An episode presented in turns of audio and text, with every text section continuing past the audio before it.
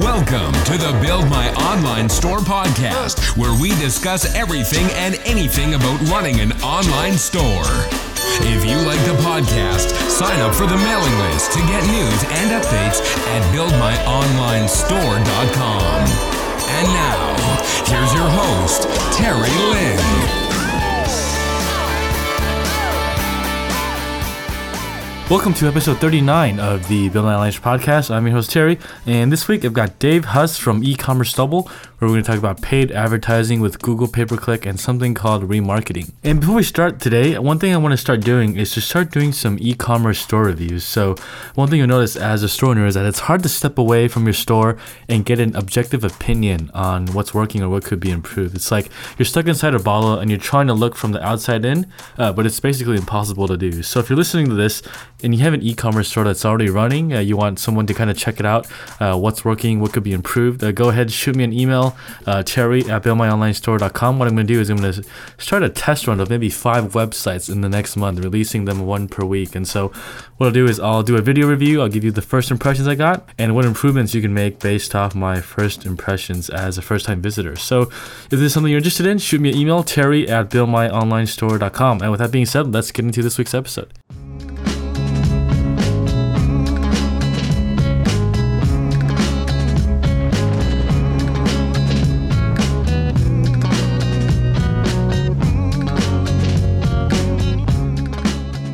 So a lot of store owners I talk to, uh, they have their store up. You know, they have some sales, but they're struggling to really break out to the next level.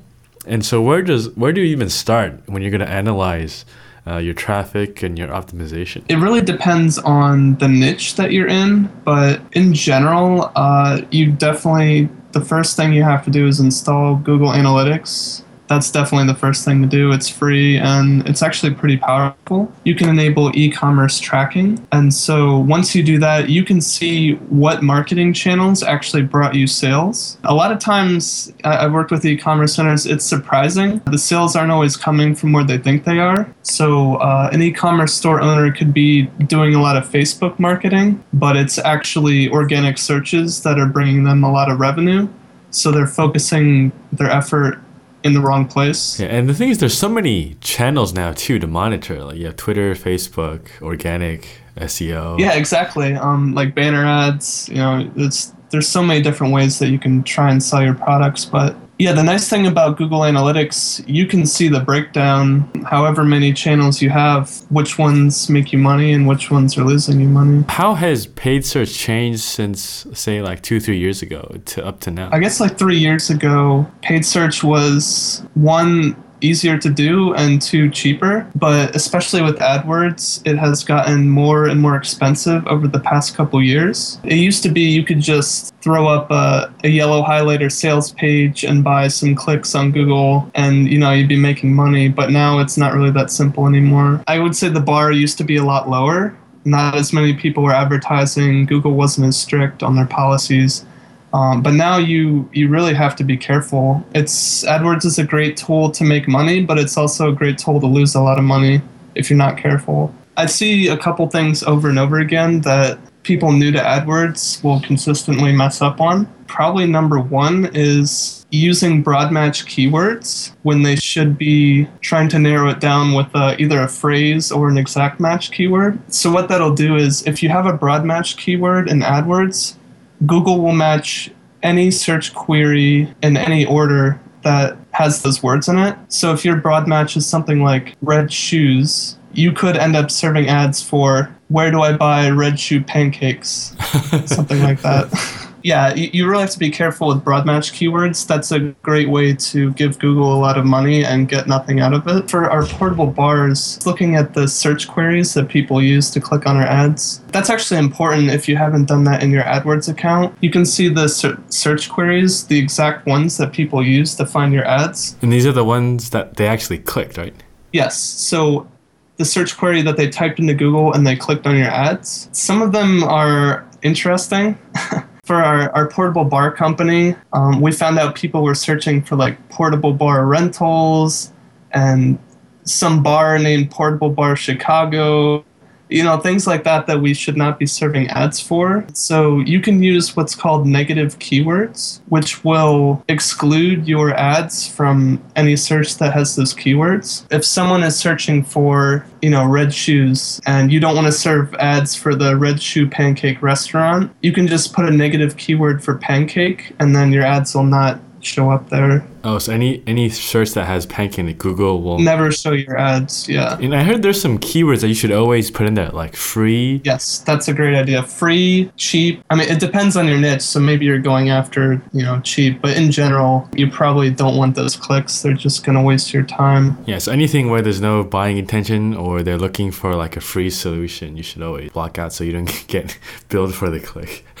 and on the flip side of that, if they're searching for buy red shoes, then that's probably more valuable to you. So you might want to bid more for that keyword. All right, and so uh, let's move on to a little bit about uh, optimization. Um, so you wanted to kind of go over that, but I didn't know where to start, so I'll just kind of let you kind of we'll just kind of see where this goes. So for optimization, I'd say probably some of the biggest and easiest things you can do is one, your buy buttons are like above the fold so people don't have to scroll down to see your buy button. That's a really easy one that can make a big difference because a lot of times people just don't scroll down. And a lot of people don't realize that you basically have only a few seconds to convince someone to stay on your website or leave. If your best content is below the fold, maybe they won't see it and you know they're gone. And it seems this is very a very I guess it's like a subconscious thing when I'm on an e-commerce site. I don't notice it, but if it's on the bottom, sometimes I'll just be like, oh, you know, I'll go, I'll, I'll bounce off the page. Yeah, I mean, it, it seems like almost like so trivial, like oh, I have to scroll down, who cares? But really, because attention is so short on the internet, it actually makes a, a bigger difference than you would think. The extra effort to scroll down. And, and have you found any uh, different results with like different button colors and stuff? Because I know a lot of the internet internet marketing community talks about like, oh, your buttons should be this color, so it's like if it's a green versus a red or something like that. Yeah. So uh, I would say in general, use a bright color like orange or yellow for your your add to cart button. But that yeah, that's something that you can test for your own website. I, I know Google Analytics now has uh, an experiment tool where you can test different versions of your pages. The software that I use frequently is Optimizely. That lets you edit your pages like in a visual way, so you don't have to make changes to code and things like that. Google Analytics has their own, I would say, basic split testing tool. And then Optimizely is uh, a different company, and it's a, a much more advanced tool to do split testing with. So we talked about your product button, your buy button should be above the fold. Uh, what's next? Testing out the title of your product. Actually, a good example we had for our, our cat furniture business, we created a new product called uh, an automatic litter box hider for those kind of big uh, litter boxes that automatically scoop out your cat's droppings. We created like uh, a cabinet that you can store that in and kind of hide it so it doesn't look so ugly. But people would come to the page and not really buy it. And we weren't getting a lot of interest in the product and we didn't know why. And what happened was one of the suppliers told us that people were asking for the large litter box hider and not the automatic litter box hider. I tested in AdWords you know which title got more clicks either automatic litter box hider or large litter box hider. The difference was like huge. It was like four times more people clicked on large litter box hider. So I guess automatic is not a feature that owners are looking for. Or? Well, I think it may have been confusing. An automatic litter box hider, maybe they thought like the doors automatically open to hide a litter box or something. That one little change pretty much doubled or tripled the sales of that product. That's funny because you would think people hate scooping out litter. Yeah. Well, it it's just a cabinet that goes around an automatic litter box. So I, yeah, maybe there was some confusion there over what it actually did.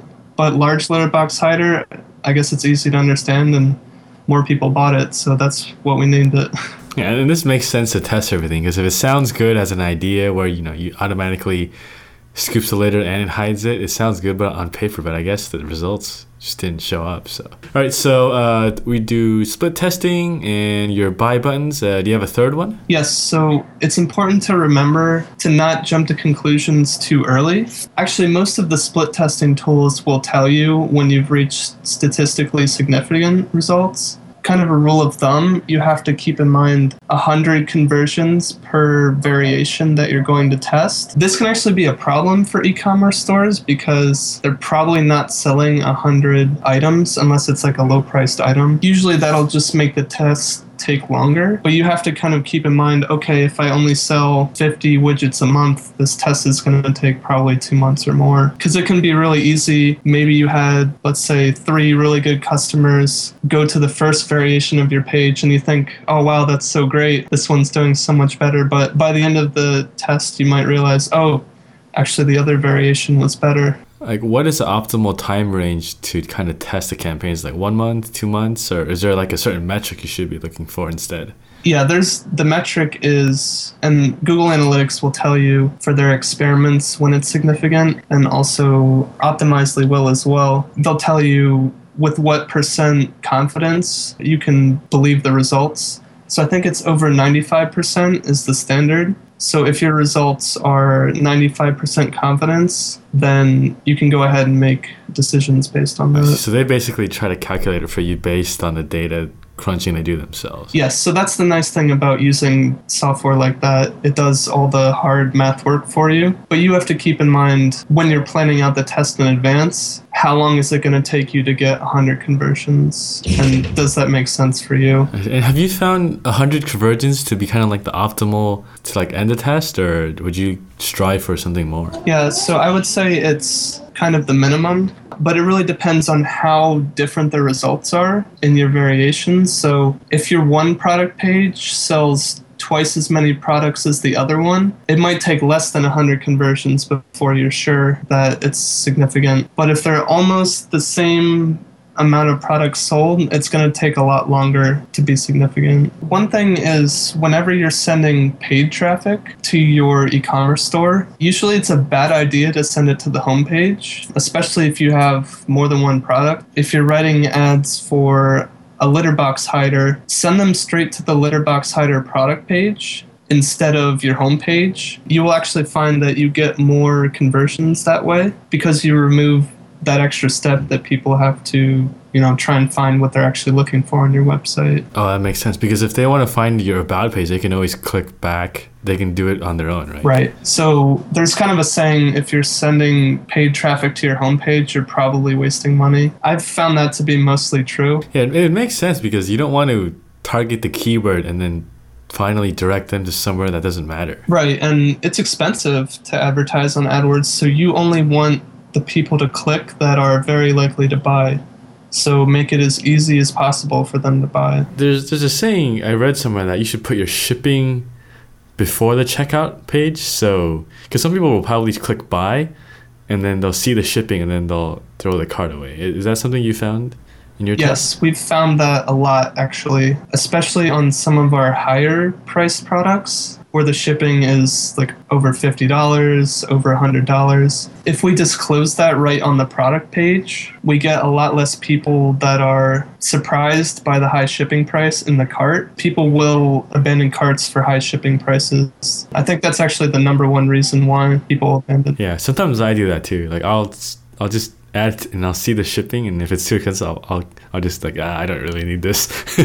yeah, exactly. And maybe that's something you should test out is free shipping on your site if you can. So when we're talking about cart abandonment and optimization, like would it make sense to focus on say cart abandonment first since it's closest to the actual sale or would you kind of start from the front of like traffic? In shopify i would start with the cart abandonment just because it's really easy to set up because of abandon app and elasso. You could probably do it in like half an hour to an hour. Yeah so i would do that set up an automatic email that goes out after like a few hours to remind your customer. Then after that i would go back and kind of optimize the front part of your sales funnel, especially any pages that you're sending paid traffic to. Those are the ones that you want to focus on getting high conversions because you can bid more for keywords that way. Okay, and so what is the kind of the average cart abandonment rate you've seen across the different businesses? Um, in our businesses, it's always been over 50%, sometimes 70% or more.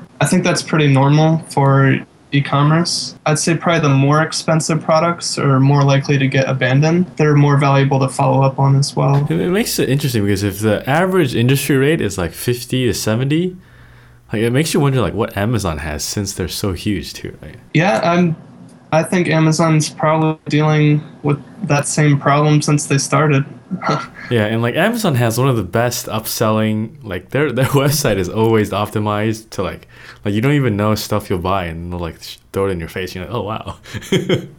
yeah, you might be interested in this. You're like, oh, you're right, I am interested in that. Yeah, and I think you can definitely get some inspiration from them. They're always testing, they never stop. And that's really important in e commerce that you are always trying to optimize. I don't think there's really a point where you can just say, okay, I'm done, like it's perfect. Um, even Amazon hasn't gotten there yet. yeah, I guess that situation would be when you had hundred percent conversion, right? Right, but it's probably not going to happen online. Yeah, and so the portable bar stuff is a very, and like cat is all very big items, right? And so uh, with these products that customers can't see in front of them before they buy, like what are some other ways you can get past uh, kind of the barriers to purchasing? Yeah, that's a great question. With really expensive products, it's probably going to take you multiple touches to the customer to get them to buy. So it's nice if you have maybe a photo gallery or product videos. That's great ways to, to sell expensive products. And actually, having a phone number is probably one of the biggest things that you can do because if someone's going to drop, I would say, more than a few hundred dollars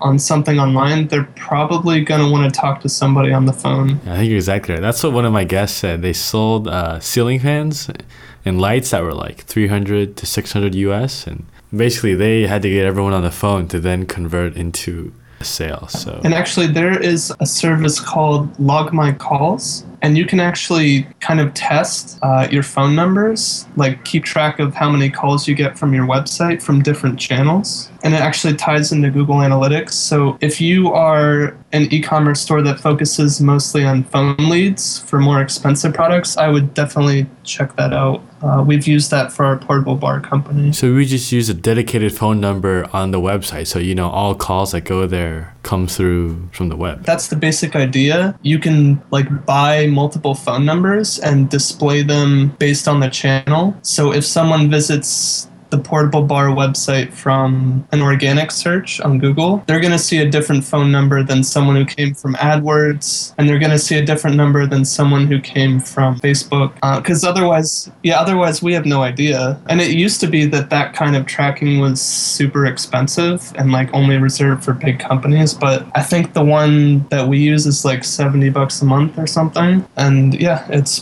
pretty reasonable. And that was really the missing piece for our bar company business for the longest time because we would advertise on AdWords and have pretty much no idea like where people were calling from. Or how they even found you. Yeah, exactly. And, and so, what have been the results from that then? Since the bars are really high priced items, has it been organic been better or like paid or? Um, our organic was the best until Google sent out the Penguin update, and our ranks have pretty much been bad since then. Although they were improving a little bit lately, but our main source of leads is still AdWords, portable bar company. And I guess the margins are enough to cover it too, since it's such a big ticket item. Yeah, the margins are, are good enough to cover uh, a lot of AdWords spending there. I guess if your product is under fifty dollars, going on AdWords would really kill your margins. Yeah, it's really hard um, unless you have a super high conversion rate to sell something under 50 bucks on AdWords. Going on what we just said, actually, something that we've been experimenting with on the portable bar company is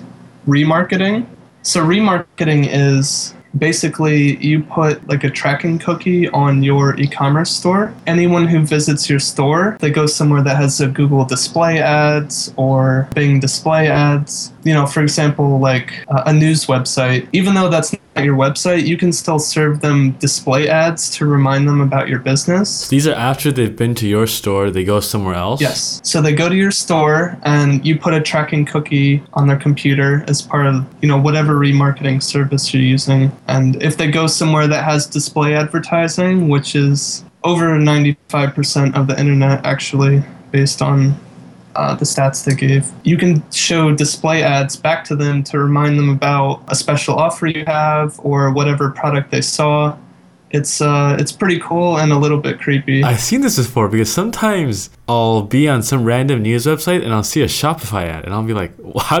Why is Shopify advertising here? Is, is that how, is that how it comes up?" Yep, that's exactly it. So if you visit our portable bar website and you go pretty much anywhere else on the internet that has a display ad, sooner or later you're gonna see an ad for portable bars. Yeah, I I always thought it was really creepy. Like, why would? How did they know? Like, I was visiting. I, I remember visiting this like a week ago. How did they know to throw this in my face? Okay. It's pretty new. Uh, there's not a lot of e-commerce stores doing it, especially the smaller ones. The results that we've seen from the service we use is called AdRoll. It's been pretty impressive. Uh, we haven't really spent a lot of money, but because the people we're reaching were already at our website at some point, uh, we brought back a lot of customers that way. Nice. And so I assume you can measure it by the clicks too, right? Once they're at some other website. Yes. So yeah, in Google Analytics, we can see you know how many people came back through AdRoll and bought something from us then. And what has the conversion rate been? That has it been pretty high or? Coming back from AdRoll, I would say the conversion rate is probably two to three times higher than it was for someone who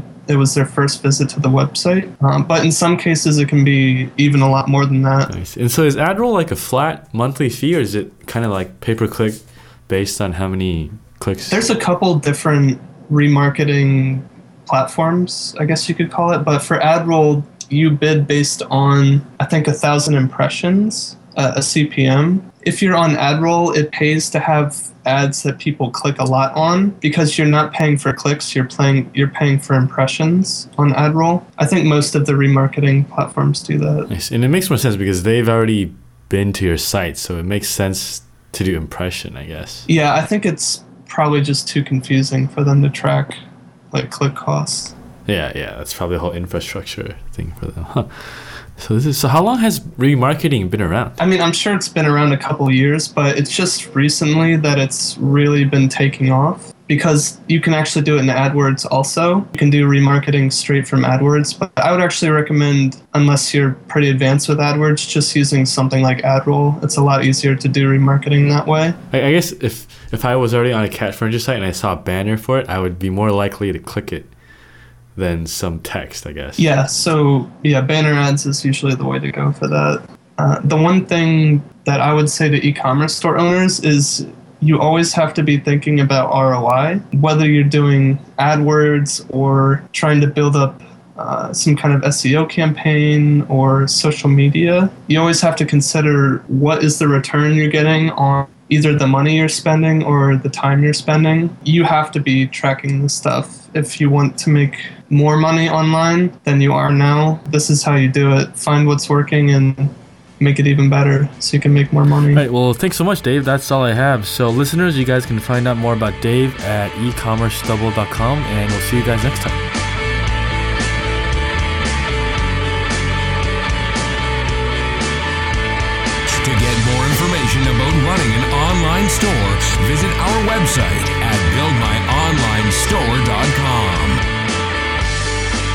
You for listening to this episode of the Build My Online Store podcast.